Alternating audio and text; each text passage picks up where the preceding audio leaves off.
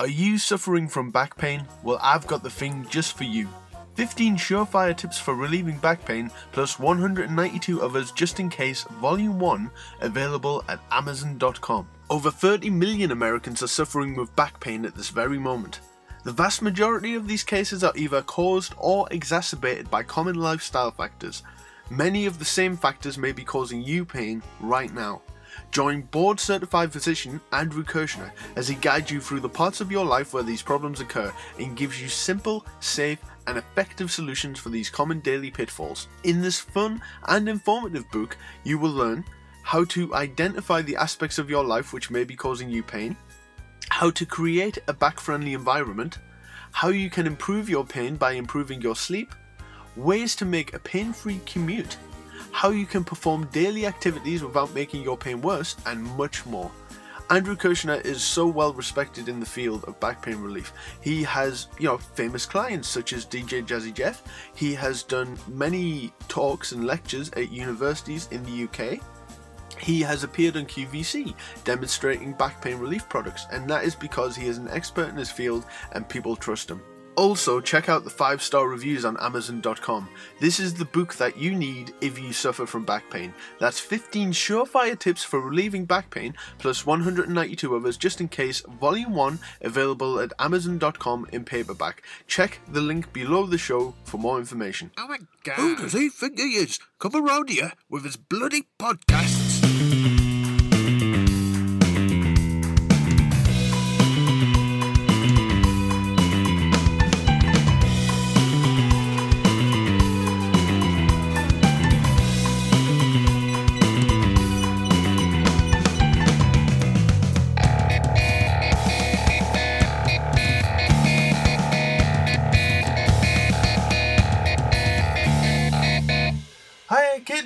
To another episode of Pablo's Poppin' Podcast. Now, I just burped. I'm hoping you didn't hear it, or, well, you definitely won't smell it, which is probably a good thing, uh, because I've just had sushi and my breath does not smell good. But yes, welcome to the show.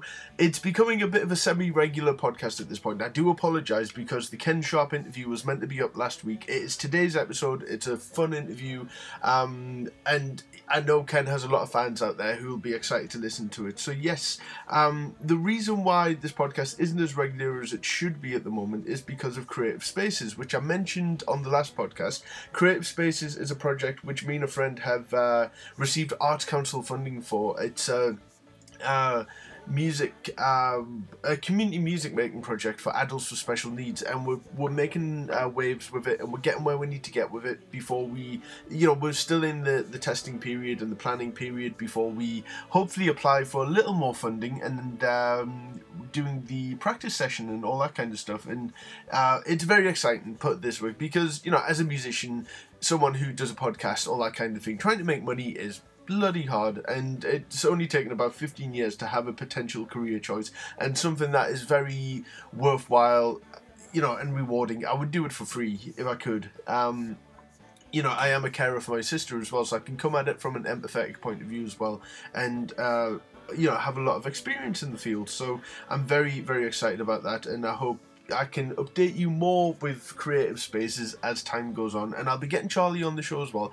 because Charlie is an author. He has a book out, and uh, we'll be talking about creative spaces and all sorts of you know caring issues and all that kind of thing because I think it will uh, you know it, it's something that maybe doesn't get talked about enough on podcasts and we think that it'll be of interest to a lot of people. So yes, uh, so that's been going on. The other thing that's been going on is I'm going to Philadelphia next month. How the hell did that happen? I hear you ask. Thanks to my sponsor, Andrew Kirschner. I love him. Love you, Andrew. And I know, you'll be listening to this at some point. He has an EP coming out as well, and I will be uh, going to Philadelphia. I will be playing as part of his EP launch, playing some Toxic, Toxic Melon songs. He will be playing the song he wrote for my EP, Foreplay. And uh, it's going to be a lot of fun. I'm very, very excited about it. And, uh, you know, uh, it'll also be a chance. I've, I've got a bit of a catchphrase, or well, in my mind uh, travel light, come back with shite. You know, I'm not going to really pack much, and then that means I can buy tons of toys when I'm over there and, uh, spend money that I don't really have. But speaking of Andrew, uh, the 15 surefire tips for relieving back pain, he is a real sponsor. He's been with me since day one. He is a friend, he's a collaborator, he's a damn good doctor and a professional in his field. And his book is incredible. Do check it out. If you buy the book, it helps keep him running. And in buying the book, he will help keep me running with the podcast as well. And I'm, I'm very lucky to have a sponsor. And that enables me to get better guests. And, you know, I, I love having a mix of well known guests. I've been very, very, very lucky. And I will be making an announcement uh, with regards to a guest um, in a few minutes.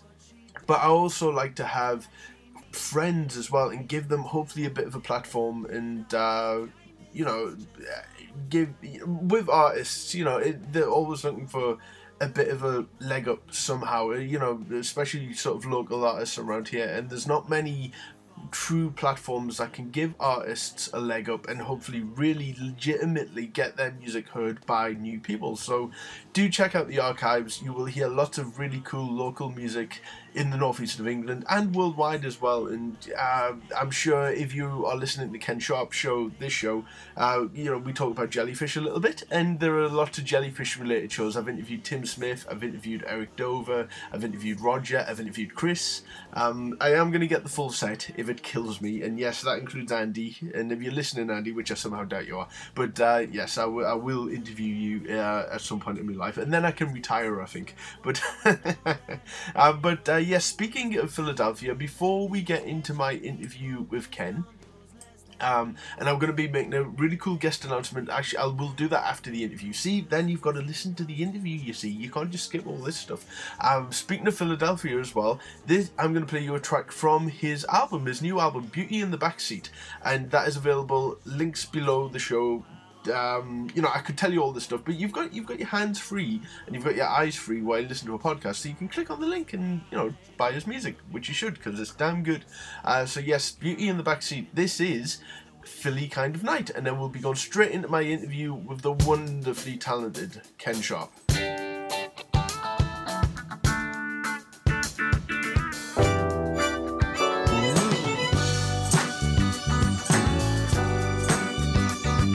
A supersonic soul. Baby, she don't give a damn about rock and roll. She don't give a damn about And she keeps me up at night. Physical attraction of a chemical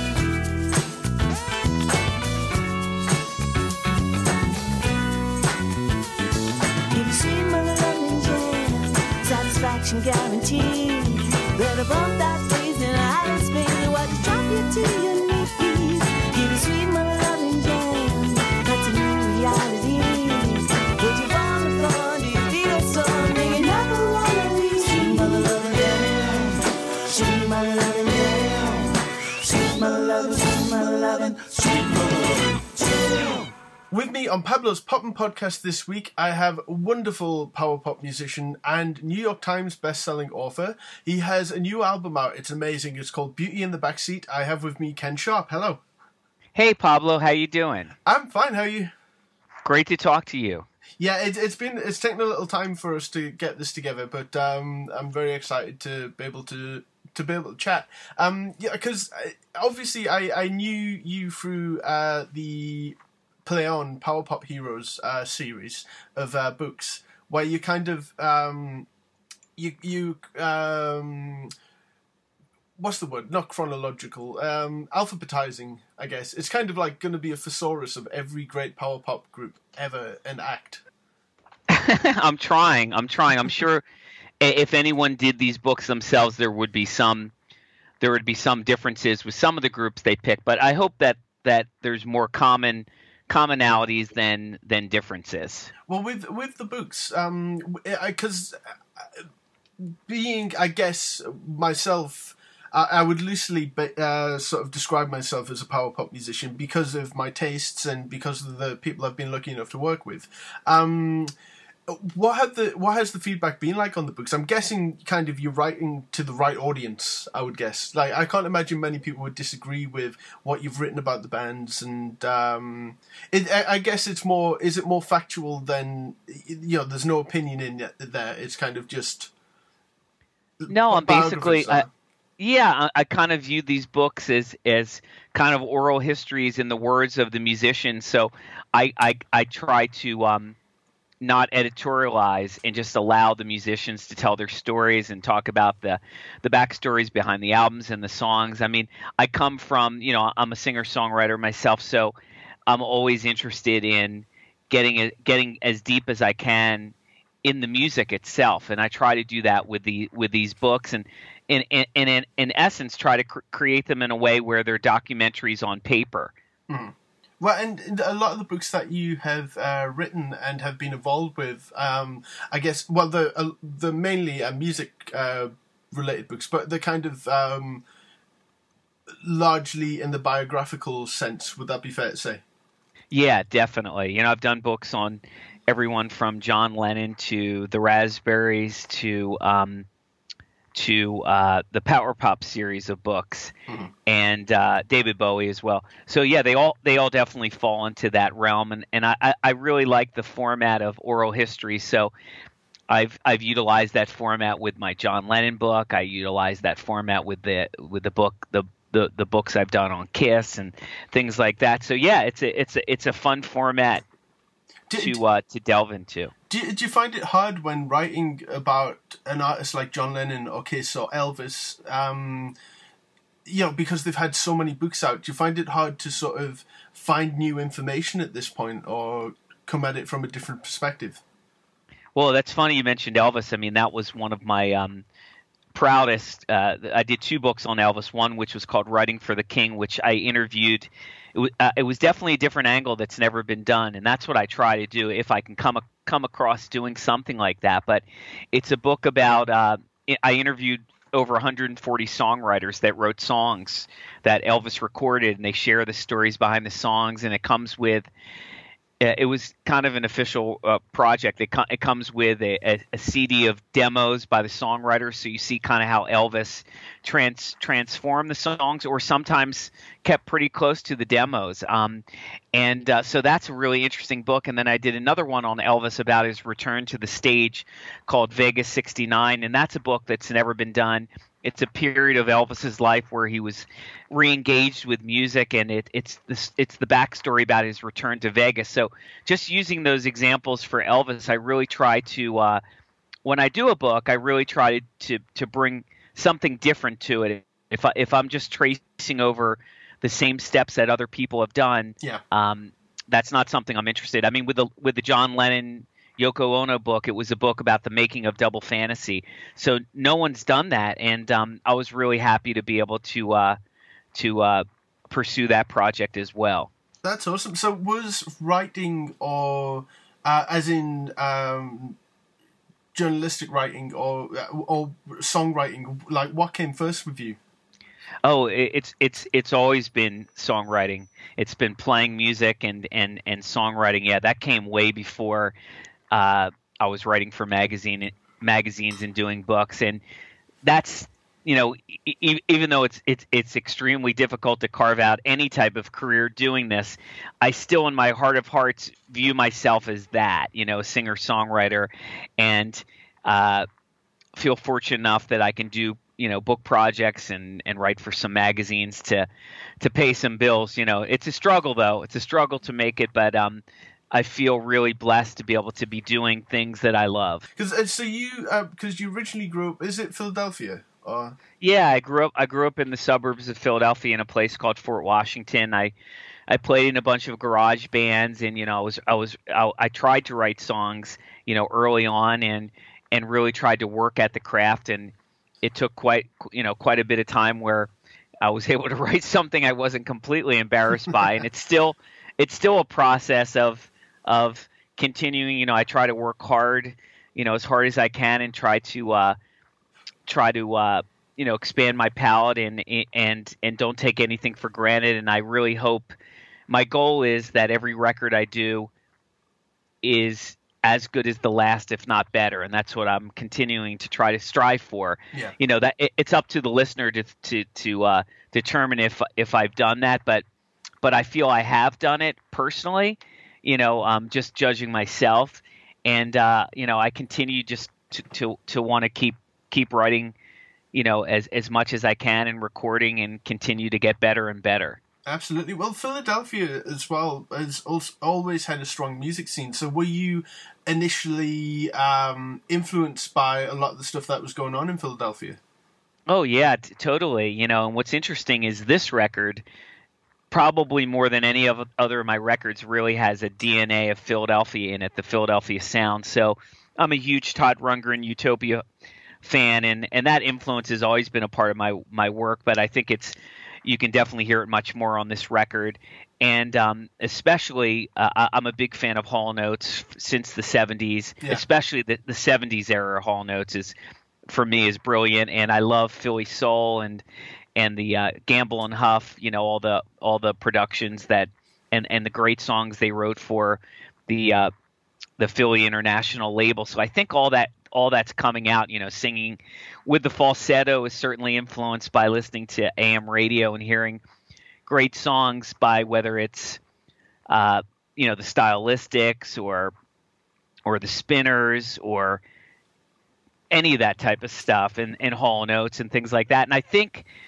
you know I, I was thinking about this recently and I, I think that this record is a lot broader in musical scope because i think I, i'm finally feeling more comfortable just to follow what comes out and not try to write to order Yeah. you know, and just say, okay, I have to write these specific power pop songs to fit what I do. And now it's kind of like, well, that's always going to be a part of what I do, but I think a lot more of my my pop soul influence is coming out, which I which I'm excited about actually. Did, did you feel that maybe there was an expectation of what your music should be from sort of the at, at, at the very least the online power pop community because you know I'm a, I'm a part of it and I know that they can be very discerning on what they like and what they don't like and specifically what they class as power pop and what they don't class as power pop. Yeah, well, I was a little concerned without, you know, working on the record, but I kind of just had to say, you know, the most important thing is is at the end of the day, you know, when the record's been out for a while, I have to be able to um, stick stick stick behind it and be proud of what I've done. And I think there's enough, you know, even the songs that veer a bit more into a pop soul realm have enough you know, uh, you know, I, I love melody more than anything, and I, I, I always strive to to create melodies that I think are are enduring and lasting and and things that that are going to really stick in your head. And I think all the songs on the record really ha- still have that type of aesthetic. So um, it's just a broadening of of what I've done. But I, but this record is definitely the one more than any of my prior. It's my fifth album, but be, you know beyond any of the prior records, this is the one where I think it's a much broader canvas. Do, do you feel that comes? Uh, are you writing? Because I mean, songs like uh, the day the day that David Bowie died, obviously a very personal um, Yeah. subject matter, and uh, you know, obviously his death and his life meant different things to different people. Um, so, do you, is there more? Do you feel that lyrically and song uh, subject, uh, you know, the album maybe represents you more uh, based on your experiences? Um, well, I think I think the last record, New Morning, which is a really dark record lyrically, was was kind of chronicling me going through a really bad breakup and and being kind of leveled by it. And you know, music was my only uh, kind of way to uh, exercise, you know, whatever darkness I was feeling. So yeah, there's you know I'm completely in you know a part of that record, but I think this one certainly. I just think this one shows off more a broader sense. You know, there's there's still definitely some darker songs, but it's a much more positive, much more uplifting Yeah. record. I mean, to be honest, it, it, it's it's probably most like my first album, 1301 Highland Avenue. Not in terms of the the songwriting, but in terms of a, a positivity. You know, I think there's a lot more positivity, and, and I actually was going to end the record with a with kind of a real downer of a song, and I thought, you know, I, I I ended my last record with a song called "Loser." You can't get much you can't get much more down than writing about yourself as feeling like you're a loser. So this one I chose specifically a song called "Miracle," which really has a really uplifting.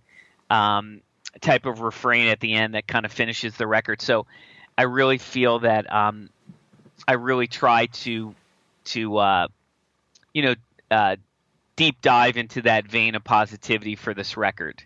Did you feel that the last album was almost necessary because you couldn't get the way you were feeling out of your head, and that almost helped you to move on, like in a cathartic sort of sense? Yeah, oh, totally. I mean, Yeah. you know, it was, you know, I, I can put myself in the exact places where I was when I was writing that record, and it was. It's interesting, you know. I work with Fer- Fernando Perdomo, who's an absolutely spectacular musician, songwriter, producer, all and an all-around great guy, as you know. And Oh yeah, it was we'll- funny. We'll be, t- we'll be talking about Fernando. Yeah. Yeah, he, he he came up with the best description of my new morning album. He said it's the feel bad album of the year instead of the. fe- But I, I hope this is more of a this this is more of a feel good album. This is the polar opposite. Yeah. Oh no, absolutely, and um, because you you released the song "I Want to Be David Cassidy," that came out first. I mean, when did that come out? Like maybe a year ago. It was around obviously the time that he sadly um, passed away. So Yeah, it was, yeah, written, it, yeah. was written in response to that. Yeah, and I decided to put it on this record because there were only, I think uh, that was a vinyl only single, Yeah, and uh, I think there were only about 100 or 150 of those that were made. And I thought, you know, I, I liked the song, and I wanted to have an up tempo song near the end of the record. And I thought that, you know, I shouldn't limit it to that audience of people that have it. I think it's a cool enough tune hmm and it's a way to pay tribute. And I, I didn't even realize, you know, I'm paying tribute to two Davids on this record. You know, David Bowie and David Cassidy, but they both had such a important influence on my life. My first concert ever was David Bowie. I was going to ask you what your first concert was. Yeah. Yeah, David Bowie Station to Station tour, March of '76, and Oh, so good. and you know I grew up with the Partridge Family and David Cassidy. You know, kind of wanted to be him, like I say in the song, because he was so cool. He had a great look. All the chicks loved him. He sang these groovy songs with amazing melodies that I still absolutely adore. And um, so I, I- I was really devastated after he passed away. I, I actually opened uh, a show for him. One of the la- I think it was the third to last live show he ever did.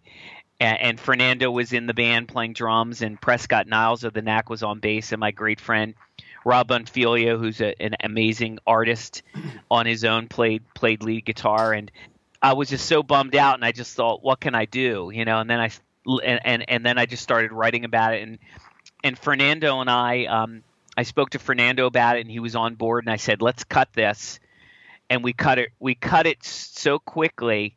And, and, and I did some recording at Rob's too that, that and we got a great response from Rodney Bingenheimer's radio show that it was literally mixed on a Saturday and on Sunday it was on national radio. So that was a pretty quick turnaround. That is amazing. So, um, obviously, we'll we'll talk a lot more about your working relationship with Fernando. So, your first album, um, when was that released? Were you still in Philadelphia at the time? Yeah, I was still in Philadelphia. That was released, I think, in 94, 95 on a label called Eminem. And ironically, that was, uh, you know, I got a pretty good advance money wise to do that record. and it's gone down ever since to non existent. So, what what um was the uh, maybe a bit more of a um a pressure to sound a bit more like what was happening in the top forty at that point?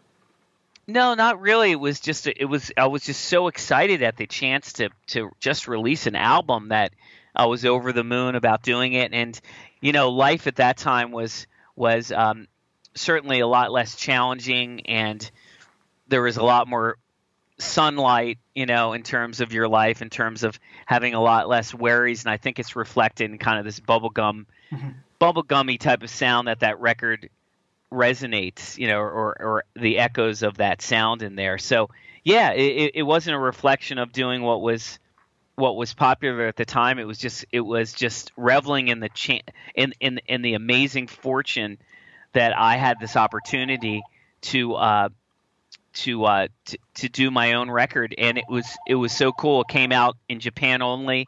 It had one of those Obi stickers, Nice. which is real, not you know not stickers, but the little thing that wraps around it, Yeah. and um, yeah, it goes for pretty it goes for pretty decent money on the secondary market if people are looking for it. But yeah, I'm uh, I- I'm proud of it, but you know I'm also kind of embarrassed about it because it's a really early snapshot, you know, um, and I think I've gotten a lot better, but. But there are people that really love that record, and, and, and what I do like about it is that there's an innocence to that record that that I don't think you can ever go there again. Did, did you make music videos for that album? No, no, no. The the first music video I've ever done is is uh, "Lemons to Lemonade" from this record. That's my favorite song off the album. Um, Nice. It's I one do- of my favorites. I do yeah. love that. So, did you get to play Japan? No, I wish. I'd be, I was in Japan once, but no, I never got to play. And I, you know, I get some orders from people in Japan, and I have a couple really nice people. Um, there's a guy named I think it's Dasuki, Mhm. uh, uh, uh, uh, Dasuki Kambu. Um, I'm not sure exactly how to pronounce his his name properly, but he had a he had a label I think called Wizard and Vinyl or something like that, and he he he he tracked me down and was a real a, a real big fan since my first record. So there are people that dig dig that uh, dig that stuff. But yeah, I would love to play shows in Japan if there was enough interest beyond ten people wanting to see me. well, when social media came around, because I'd imagine you had like a MySpace music page and all I that, did, all that kind of thing. So did I um, did. Were there people who were trying to find you for a long time and then or because you know I, again from my point of view the fact that you can just message Eric Dover or Roger Manning and stuff like that that they're so easily accessible did you have like people who were like you know they couldn't believe that you were just there and able to chat to you Well, it was you know back. This was the pre-internet days, so you know there there wasn't that there wasn't that uh, ease or, or, or, or easeability in terms of being able to connect with people. It's a lot easier now to to kind of create this network. Yeah. Uh, although you still really have to work at it, but but um, when I was doing the first, certainly the first album and the second album, which was Happy Accidents, you know, the internet was around at that point, but it was still kind of uh, a burgeoning, you know, form. So and and I think it was my third record, which was called Sonic Crayons, that I got a MySpace page. Ah, okay. So at, Yeah. at, at that point, I mean, d- what were the immediate changes? Like, did you did it improve album sales because you, you were again easily accessible? Did you sell them yourself or through a label? Or Well, the second album, uh, Happy Accidents, came out through Bruce Brodeen's label, Not Lame. Ah, I've interviewed Bruce. He's so awesome. yeah, he's a great guy and um and such a such a, uh, a you know such a class act and and one of the emissaries of power pop. You know, since since it really you know became something that everyone connected with. You know, online and things like that, or even pre-online. But yeah, so and then my my the the last few records I put out myself, um, uh, Sonic Crayons. Uh, uh, New Morning and Beauty in the Backseat. So, Beauty uh, in the Backseat, yeah. yeah. So, uh, uh, how did you uh, connect with um, Bruce? And I'm guessing you uh, probably connected with David Bash around that time as well. Like, was it as soon as you moved to LA? And also, what made you move to LA? Yeah, well, I knew um, I knew both David, who's a great guy, and um, and Bruce, and I think it was through the initial connection was through my my first book I ever did, which was Overnight Sensation: The Story of the Raspberries. This big, big, massive scrapbook spotlighting my favorite, my my ultimate power pop band. So, um, and and I remember coming out once to. Uh, uh, LA to visit, and I stayed at David's. It was real nice to put me up, and we went down to visit Emitt Rhodes and Hawthorne, which was amazing. Um, and Bruce, I became uh, friendly with. Uh, I think through um, I think through that book, and he was doing catalogs and putting out some releases. And then um, I sent him some music that I was recording, and he really liked it. And then he put out my my, my record with that. But yeah, I, I worked back in Philly for quite a long time for a company that did syndicated radio music music shows. So I interviewed, you know, every you know members of the Beatles and the Who and the Stones, and really just some amazing things. But that job ended after after a pretty long tenure, and I kind of just I, I, I always liked L.A. I didn't want to go to New York. New York is great for a day, but it really tires me out. Um, Yeah. And it's it's extremely expensive, and LA is expensive too. But I, but you know the weather's better normally. so yeah, I moved I, I moved out here in 2001. Cool. So, one thing you said about Emitt, uh, when did you uh, meet Emitt at the time? Because I've interviewed Chris Price, and he gave me the full story on how their um, their friendship and collaborations come together. So, because I, just got the impression that Emitt was just a complete, like a total recluse, and just wasn't meeting anyone. Or was he still active to some degree at that point? Yeah, well, I mean, he was doing some things. I think I first met him out here when I I tracked him down and did an interview with him, uh, and this was when he was living near, I think, off of Melrose Avenue in in, in Hollywood, um, and interviewed him then, and then he. Uh, I think he got divorced and he moved back to Hawthorne.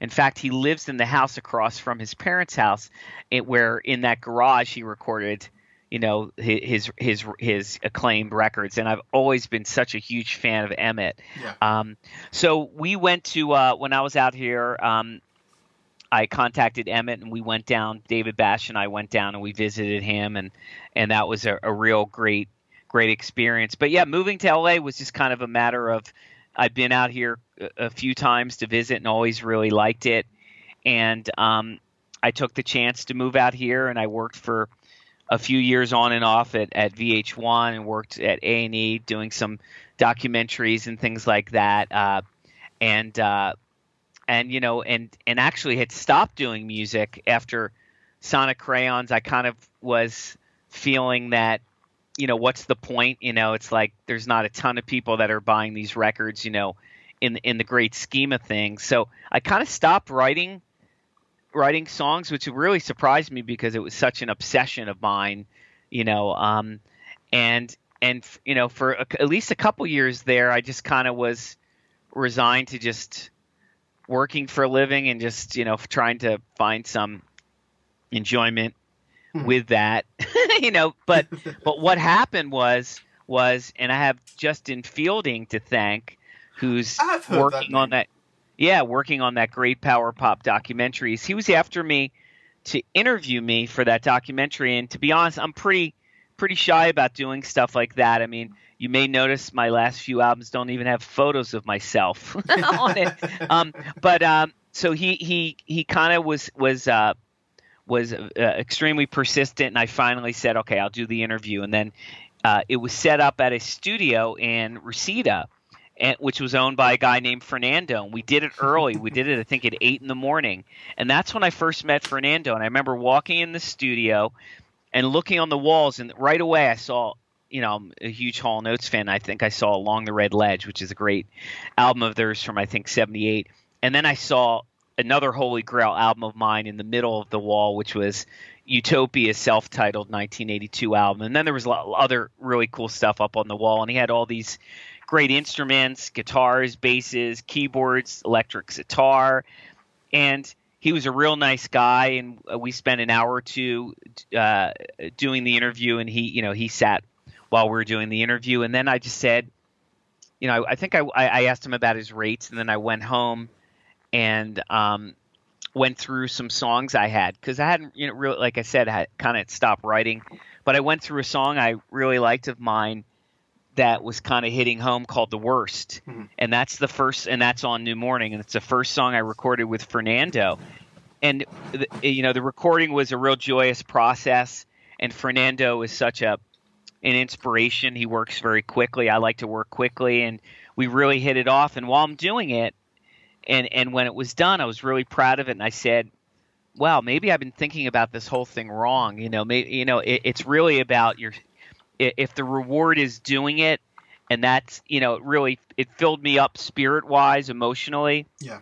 because I was going through a pretty pretty difficult time at the time I cut that first song and continued to go through a difficult time and it was it was that realization is that's really what I am and whether 100,000 people buy it or 200 people buy it you know at the end of the day that's that's who I am and that's that's that's that's my art. That's that's the closest you'll get to me you know to who I am.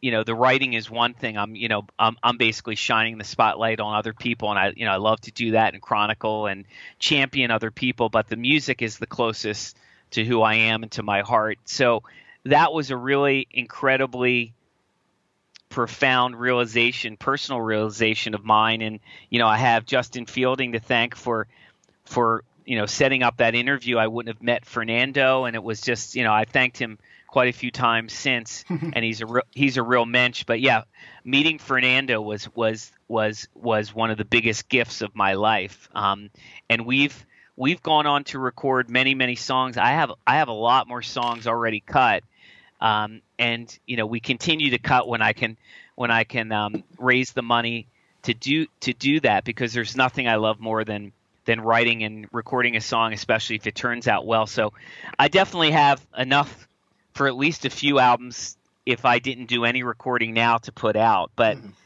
you know, it, it's a good it's a good thing to have so I can pick and choose things that kind of fit with, within a concept or just kind of within a flow of music. Yeah, I yeah, I totally understand, and you know, I, uh, Fernando is one of the greatest people that I've been lucky enough to uh, come into contact with as well. Especially living in you know Newcastle in the UK, it's not exactly you know next door sort of thing, and um, yeah, I, I, I always say Pablo. I'm sorry, I'm not trying to interrupt No, you, no, but no. I, and I and, and this I don't think this embarrasses him, but I I tell this to everyone, and, and I mean it. Fernando Perdomo is the greatest all round musician I've ever encountered. I mean, he is he is you know Hollywood Bowl level yeah, you know, guitar player, bass player. He's a great organ player, especially, and drummer. And obviously, he's a, he's a, he's a he's a great songwriter and extremely versatile too. So he's amazing. I mean, and I also work a lot with Rob Bonfiglio, who's also one of the most talented people out there. He's an incredible songwriter, amazing producer, great singer, plays a ton of instruments. So I'm so blessed that the the creative team that surrounds me. It's normally just Fernando and I, but but there's songs that you know I'm fortunate enough to have Rob uh, take part in, and he is absolutely magic. I don't know if you've heard his new record. Um, it's it's it's spectacular. I must check it out. I haven't listened to it. Um, but yeah, no, give me a link if you don't mind on um, after the show, and I'll uh, I'll certainly share it as well. Um, but uh, with um, Fernando, I've you know I've been lucky enough to see him work in person, and he is just so brimming with ideas. And like you say, he does work fast, but he has the ability to work fast, but also experiment and try a lot of different things within that time as well. I mean, certainly within the time that I sat with him for a day. Um, do, do you find with the addition of Fernando that your uh, the arrangements of your albums are becoming a lot more textured and um, more um, I don't know what's the word maybe mature and you know suit the songs maybe a little better like would you would you go back to like your previous albums and have Fernando you know kind of lay his uh, talents on them I don't know if I would go back to anything, although you know occasionally I have an idea if there's a song on my my first album called Not Afraid of Love that I've since written a bridge through the years, and it's a, a soul song that it would kind of be interesting to have a little bit of an, a different angle. But when I go, you know, Fernando works so quick. When I go into the studio, I always like to go in with a roadmap of what what I'm hoping to do. I try to uh, to uh, you know I, I bring a piece of paper and I'll write you know verse, chorus, bridge, whatever intro, and I write the different instruments that I'm I'm hearing in my head, and you know we don't always stick with that, and there's a lot of experimentation, but I really try to bring in a clear idea. And Fernando, you know, he wants to work quickly. Like literally, I could lay down a guitar part, and then he's like, "What's next?" You know, and you really have to be, you know, he he he wants to keep moving. You know, mm-hmm. so it's it's always a challenge to keep up. And so I always really want to come in prepared. It's never a situation of me sitting there and saying, "Fernando, tell me what tell me what to do with everything." You know, Right. it's it's it's to be honest, it's the opposite of that, and and, and I'm appreciative that he that that because I know he works with some people, and it's kind of the opposite where he kind of takes the the, you know, the reins and things like that, and everyone has their own way to work, but I, I I always have a pretty strong idea of kind of what I want to do, but he um he comes up with amazing suggestions. He he's turned songs around with with different ideas. I think there was a song. It's not on um, this record, but it was a song that I wrote called "Out in the Light" that kind of had a little bit of a kind of a country pop type of feel. And the way I was playing it, he's like, "Wow," you, you know, he was initially playing it very lightly, and I was like, "No, I don't know if that's right." And then he kind of changed it up. He knows how much I love the Who, and kind of changed it up with that, and that uh, you know, with kind of a Who feel drum wise. Keith Moon's my favorite drummer, and um, and then the song really took on a much different color and actually a much cooler color with that. So yeah, he's he's a blessing to have in the studio. Uh, You know, after every session, I, you know, I- I'm the king of tweaks with him. Though, you know, I, I definitely run him through the paces, unfortunately. But, but, um, but I think he does like the fact that at least I'm not wishy washy and I kind of know what I like and and and I'm not constantly changing my mind. Uh, you know, a million times over different things, but but yeah, what what an absolute joy and pleasure, and, and uh, such such a great friend too. You know, he, he's he's an all around blessing for me. Absolutely. And if Fernando is listening, yeah, we love you, but we're not going to talk about you anymore because we don't want you to get too much of a big head. So, um, Oh, he puts out more than enough records. He's he's the king of his own promotion. He's great at that. Yeah. So, I mean, um, do you uh, find uh, a level of um, satisfaction being able to have full control of your releases now? Yeah, I mean, it, it, w- w- what what I don't like to do is is a lot of the self promotion. I don't mean doing an interview or things like that because I, I don't mind that because it's about my music. But Yeah. um, but but the self promotion that you kind of have to do because most of most of the artists, you know, like me, don't really have the money to hire a publicist to do it. That that's something where I really wish that I did have the resources to bring someone on so that realm could be taken care of by someone and I can just kind of concentrate on the music but but yeah I do I do really like having complete control I think the whole paradigm of the music industry has changed so much where the power is now reverting back to the artist in most cases unless they're they're stuck with some crazy contract with a record company where they're under their lock and key to to uh, abide by their wishes. But uh, since uh, oh, drop, uh, dropped a thing. um, okay. since um, especially with uh, social media, I, I, like I find that the the online power pop community is incredibly hardcore. You know, I can't speak for other communities, but I, I know that everyone seems to be really supportive of each other, which is really nice. And uh, the amount of uh, you know reviewers and uh, journalists and all that kind of thing, you know, uh, really helps personally with my stuff. Like, do you did you find that there was more of that scene than you thought there was uh, when you ended up moving to LA? Um, that's a t- that's an interesting question. I'm not I'm not that sure. I, I, I always hoped it was bigger, to be honest.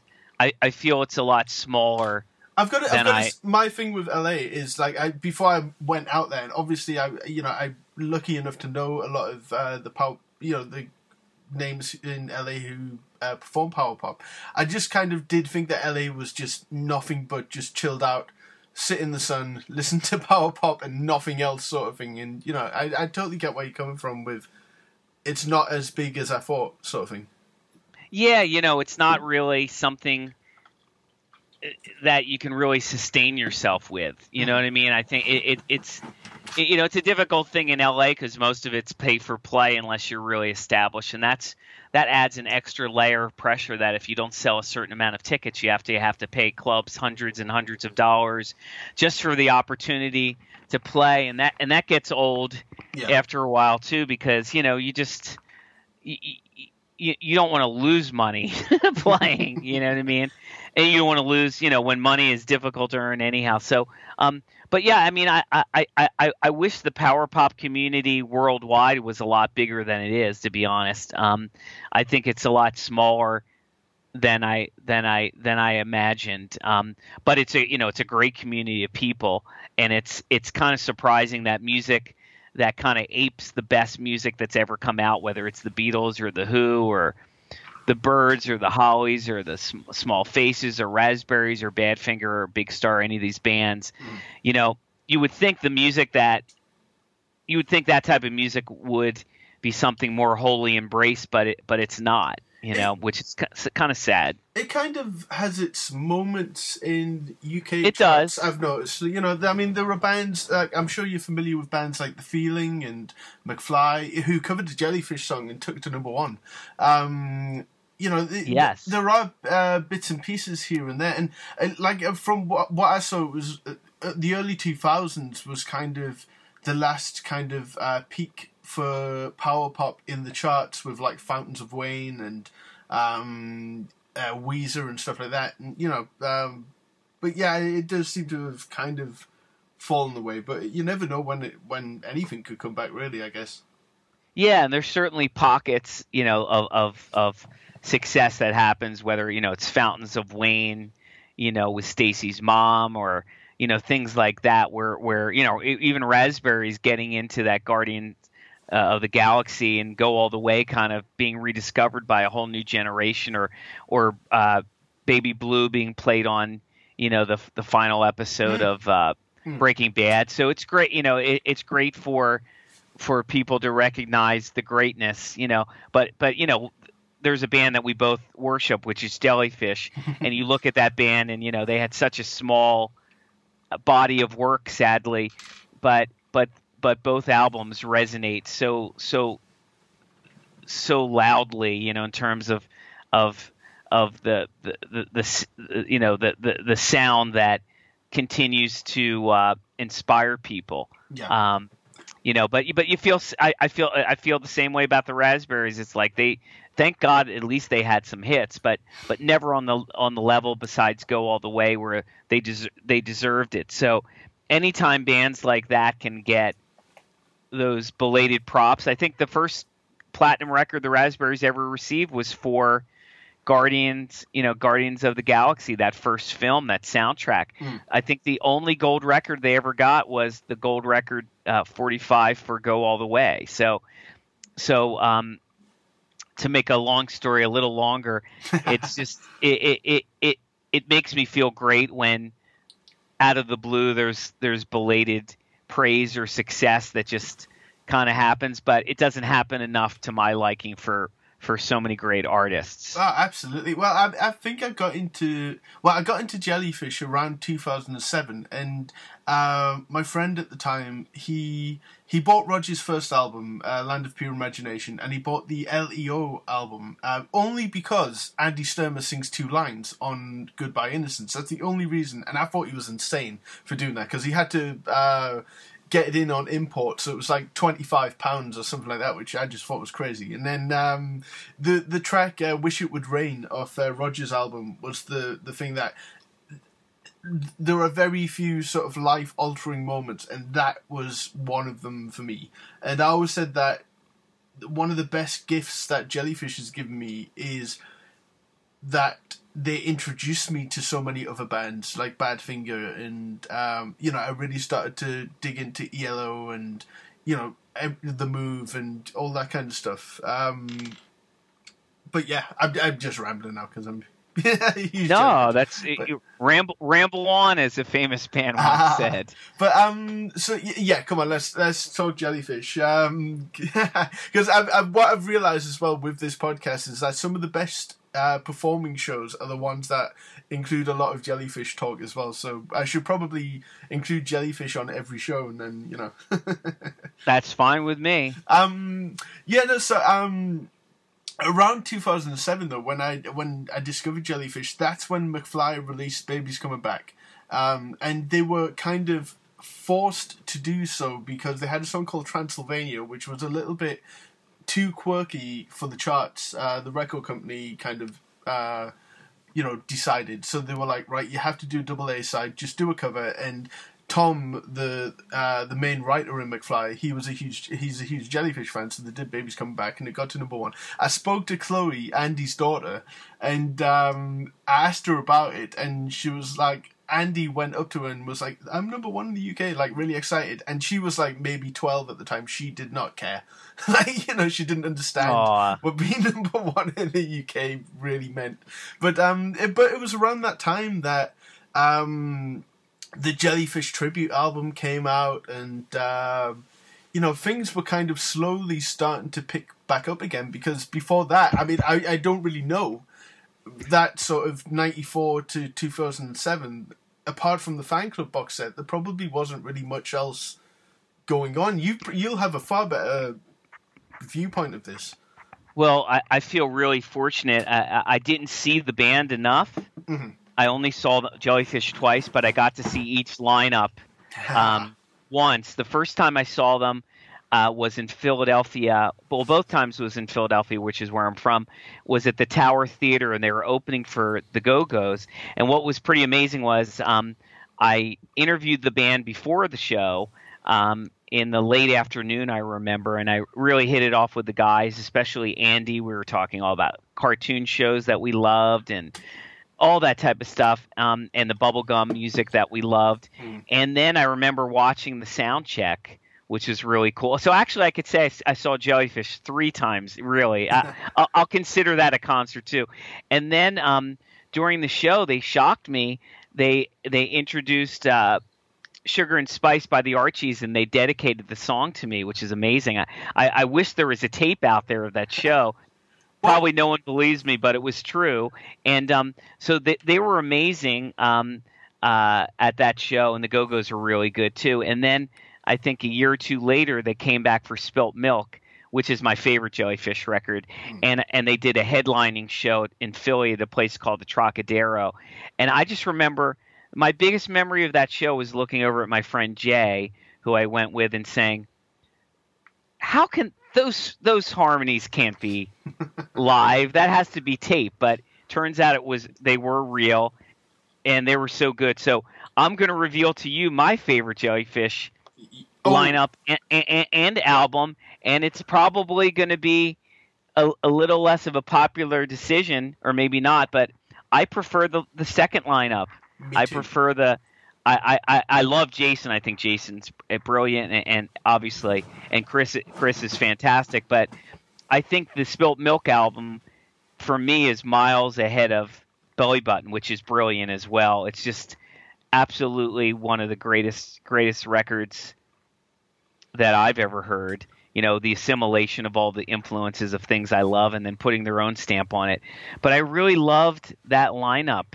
I really thought the the the the spilled milk lineup was special. And you know, maybe it's because I prefer that album.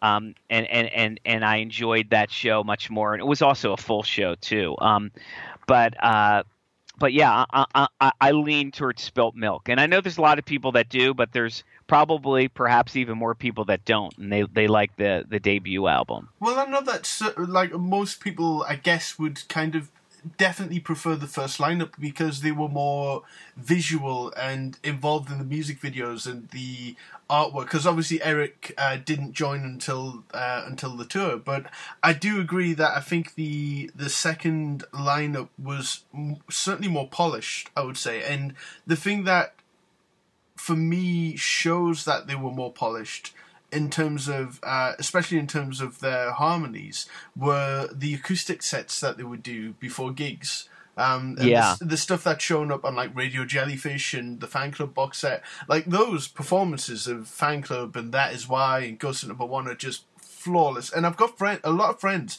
who prefer those acoustic versions to the uh, to the full band versions. Um, it, yeah, they're they're great. Yeah, yeah, sorry, I'm- don't want to, like I say, just go on too much. But one thing I'm kind of intrigued by, uh, you being at the sound check for the uh, the first lineup. How meticulous was that sound check, or was it just very quick? Or I don't remember it being too meticulous. And, and you know, what I do have to say is, my God, in terms of a visual presentation and in terms of them looking like they came off the set of the Banana Splits or Yeah. HR Pufnstuf. I mean, visually, it was astonishing, and they were they were astonishing. And I remember the bubble machine and and all that stuff. So in terms of visuals, you know, that was spectacular. But it, it, was a different thing for Spilt Milk. But yeah, I remember, and I, I remember even sitting after the sound check with Jason, I think watching a little bit of the Go Go sound check. But I think they were pretty meticulous, but but I think they they had already put in the, the hard work prior. And you know, if you read Craig Dorfman's um, fantastic Jellyfish book, there's a lot more details about about how hard these guys rehearsed for months and months and months. So you know, eight hours a day, where they they pretty much they pretty much could you know do the stuff very very effortlessly because it was so part of their muscular memory. Hmm, absolutely, I, I I do feel very lucky that that sort of 2000 and maybe 13 to 2015 or 16 uh, omnivore with all of their releases and everything really uh, made things very exciting as a jellyfish fan new releases and you know uh, band involvement as well the fact that andy uh, included liner notes in uh, the special edition of the albums and um, yeah Well, yeah, and, and and I actually did. You know, I'm extremely proud. I was extremely proud and honored to be asked, and I just hope I hope I, I could live up to the greatness of those albums. But yeah, I, I was I did the liner notes for the deluxe editions of Belly Button and Spilled You Milk, did. so I got to I got to inter you know every I interviewed everybody. Um, did you interview you know- andy in person that's what we all want to know Uh, well, the, no. The only time I have ever interviewed Andy in person was was back in uh, in the early '90s uh, for for that show. But you know, I, I've I, I've done some interviews over the phone. uh, But no, I, I actually since I moved to LA, I think Andy might live on maybe only ten minutes from me. But I've never seen him and I've never run into him. But I would love to. But uh, he was extremely extremely you know helpful and articulate as are all the guys in the band. And my final version of the Play On Power Pop book series, Volume Five, Jellyfish will be on the cover, and Andy wrote the foreword for the book. Wonderful. Ah, see, Yeah. um, I'm very excited about that, and and and honoured that I could help out a little bit as well. Um, Absolutely, thank you again so much. and it, it's kind of weird. I kind of, I, I'm kind of the person that people are like, oh, they, they played a gig in Leeds. Do you have that ticket? And I'm like, um, yes, I kind of do. Um, which is kind of like it's it's kind of nice to be the person that's asked. But also, I think probably I should go outside a little bit more instead of having like 28 copies of Belly Button and stuff like that. You know, but.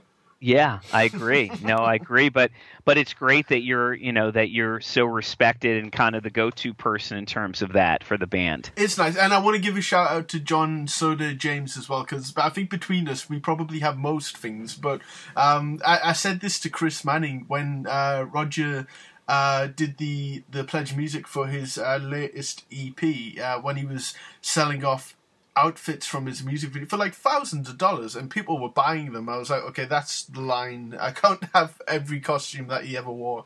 One, I don't have the money. Two, I don't have the room. And three, I wouldn't fit into them anyway. So um, I kind of had to draw that. But I, I don't know who bought them. That's the thing. No one's come forward. If, if anyone, Oh. was it you? No, Okay. no, not me, not me. What would be weird is like if Andy bought them. That would be that would be a little weird. But um, I I kind of talked to um when I was talking to Chloe. I don't know if you know this, but the kind of Andy general obsession with Andy amongst jellyfish fans is a little kind of crazy because if you go on Google and you type in Andy Sturmer. It'll come up Andy Sturmer 2018, 2017, 2016 because people are trying to just find a picture of him and just see what you know. It's kind of a weird thing to see what someone looks like now. They're just going to be a little bit older, I guess. You know, but I think it's That's- more. I think it's more to know that he's in good health and you know is doing well, and um, I think we can both confirm from you know chatting to him and chatting to family members that Andy is doing well. Yes, yes, yeah. That that's good to hear.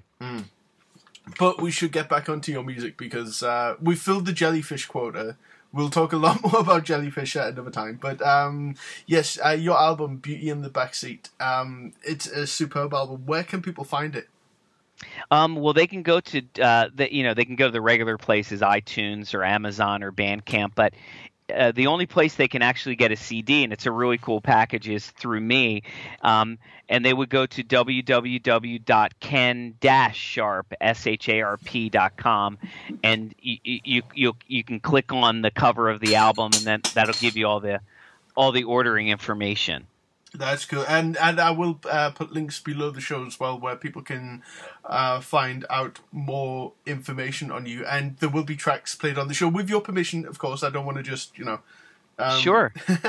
it's kind of nice being well connected musically that I can have this awesome music to play on the uh, on the podcast, which I really appreciate. Um, but Ken, Well, I'm really I'm appreciative of you. Thank you so much for support, you know supporting me. Oh, not at all. Um, I just thank you for your patience because it's taken a little while to get this together, and I'm It still. was fun. I'm, Yeah. go- I'm gonna. I, well, that's the thing. You, as a as a professional interviewer, um, how was this interview? Was it okay? you were you were excellent. It's so great not to be the one asking the questions for for, for once. Okay. I'm more comfortable though. on- I'm I'm more comfortable being in your shoes though. Ironically, you know, um, I I, I, you know I, I feel like I'm a humble person. But you know, it's kind of what you need to do. You know, if you believe in your music, you kind of have to do whatever you have to do to get it out there. So, even though I'm not a big fan of the self promotion aspect, if I don't do it, it's not going to be done. So, I kind of have to do it. But no, it was such a pleasure speaking with you. You did great. Well, I enjoyed doing this podcast as well, and I mean, a part of the reason I wanted to do it was, I mean, it was slight, it was partly selfish, so that I could just chat to people who I admire or my heroes, and I've been very, very lucky with the podcast. But one thing that I've had to do is one be a little more confident in my, um, would it be oratory skills? I guess that would be the word. Um, you're a writer, you can correct me um, if it's not the right word. Oratory. I think that's right. Uh, Whatever you say is, Okay. is fine with me. Well, in terms of communication, uh, but at the same time, I, I have a strong Newcastle accent, so I've had to tone that down a bit so that Americans can even remotely understand what I'm saying. Which I, uh, you know, which uh, you you've either understood what I've said or you've done a very good job at guessing. Um, but either way, um, I completely understood. so yes, uh, thank you, thank you, Ken, for coming on the show, and I'm going to hold you to uh, this part two of the other subject that we kind of started talking in depth about um, yesterday, which for those who I, I don't know if this will appeal to the same people, um, but we're certainly going to talk about the other aspect of your past. Um, it's it's nothing it's nothing illegal. It's nothing you know. I wasn't behind bars. You weren't behind bars, but it was an an interest that we both share, and um, I had a lot of fun talking uh, talking with you about that yesterday. But um, I would love to do that because it it will be incredibly fascinating. Um, and now everyone's going to be like, "Oh, what is it?" You know, they're going to be messaging messaging you, uh, wondering what it is. Uh, but yeah, I really, I really haven't thought thought much about it until we started speaking. So I was kind of digging through my the cobwebs in my brain to recall to recall when I was really a big fan of what we're going to talk about Oh, at well, another time. I'm very, very excited to uh, to do that. But yes, thank you, Ken, and uh, we will talk again soon. Thanks so much, Pablo. Thank you.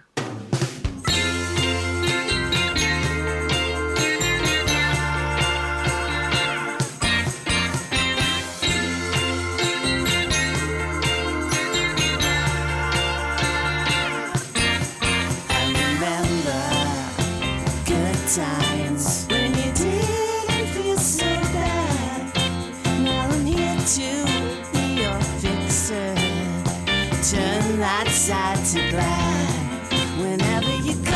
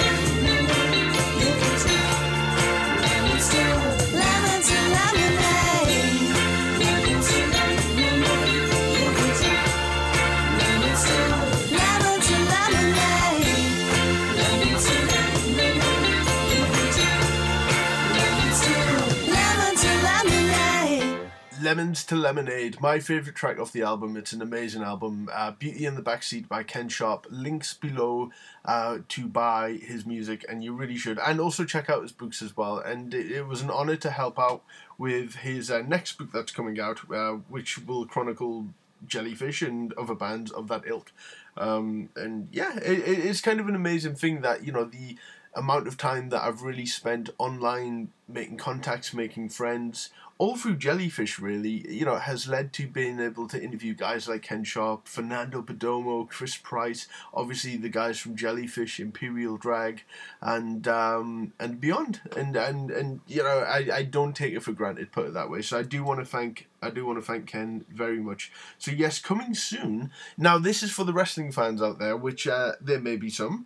Um, I, we myself and Ken talked because he's originally from Philly and uh, he was a journalist and um, had a wrestling uh, fanzine and we t- we started talking about like Gorilla Monsoon and Superstar Billy Graham and stuff like that, and it was just blowing my mind at the amount of people that he's been in contact with. So we will be doing a part two, and it will be as part of my other uh, podcast, Turn Chuckle, which is all on the same page, all on iTunes, all that kind of stuff. Uh, which is a wrestling podcast where I've interviewed names past and present in wrestling. I mean, we were talking big names as well, and there's been a lot because I'm a huge, huge, huge old school wrestling fan. Um, so yes, we will be doing that, and uh, I am Turn On Instagram. There's Pablo's Poppin' Podcast on Facebook and Turn Chuckle on Facebook as well. And with the Turn Chuckle page in particular, I post parts of my collection, but it's with the intent to sort of drive you to the podcast. But because I've been posting bits of my collection, it's it's amazing the people that connect with you on Instagram. Like I've really seen the power of the hashtag on Instagram and just I think it's a better way to um, post content that will appeal to more people, and you don't have to talk about it at length as well. People don't want to read stuff on Instagram, although I do just ramble on quite a bit. Um, you know, they want to see pictures of stuff, and uh, that leads me to my next guest who uh, got in touch, uh, Jeremy Burnett. Who is uh, Irvin in Woody Allen's Crisis in Six Scenes, and um, and he's also in the CBS show Elementary, which is like just mind blowing and I'm a huge Woody Allen fan as well. So I, like he turns out we have things in common to do with wrestling. And what I did was because he liked a couple of things, and it turns out he really loves the page, and I just sent him a message. That's the tip, kids. Um, and I'm sure Ken has done this when interviewing artists as well. You've just got to reach out to people and you know hope for the best and create a good first impression. Hopefully, I do that. Um, I, I don't think I've even sworn too much. I've got to apologise to Ken. If Ken is listening now, I was a little drunk during the interview. That may come across during the interview. Um, a friend Reagan, who uh, I interviewed not too long ago, he came round. He brought a few bo- few too many bottles of bud. I've got to say, and. Uh, I think I was quite jolly during the interview. Like I, I haven't listened to the interview back. I do these wraparounds before listening back to the interview. So yeah, I know I know I do sound jolly. There's probably a little bit of editing going on, but yeah, um, it's a lot of fun, and I don't think Ken was too weirded out uh, by me being a bit too. Uh, forward and jolly and happy and all that kind of stuff. So yes, um, if you are in Philadelphia between the 16th and 23rd of November, say hello because I, I'll be spending a lot of time with Andrew. We'll be doing the gig. Thanksgiving's happening in you know that week, which um, you know I'm sure lots of food will be happening, which is amazing. Uh, but yeah, no, come and uh, hang out. I'll be there. I'll be in Philadelphia, and there's a chance I might be coming to New York as well. So we'll see. Um, and I'll be doing some of the uh, you know the alternative uh, tourist things like I did in LA. I didn't see any of the normal things. I just did the jellyfish pilgrimage. Um, so yeah, come out and see me if you're around. And uh, the gig, the the gig with Andrew will be streamed, and it'll be a multi-camera thing as well. So more information on that to come. Uh, if you would like to check that out, if you would like to support me, you can check out toxicmelons.bandcamp.com.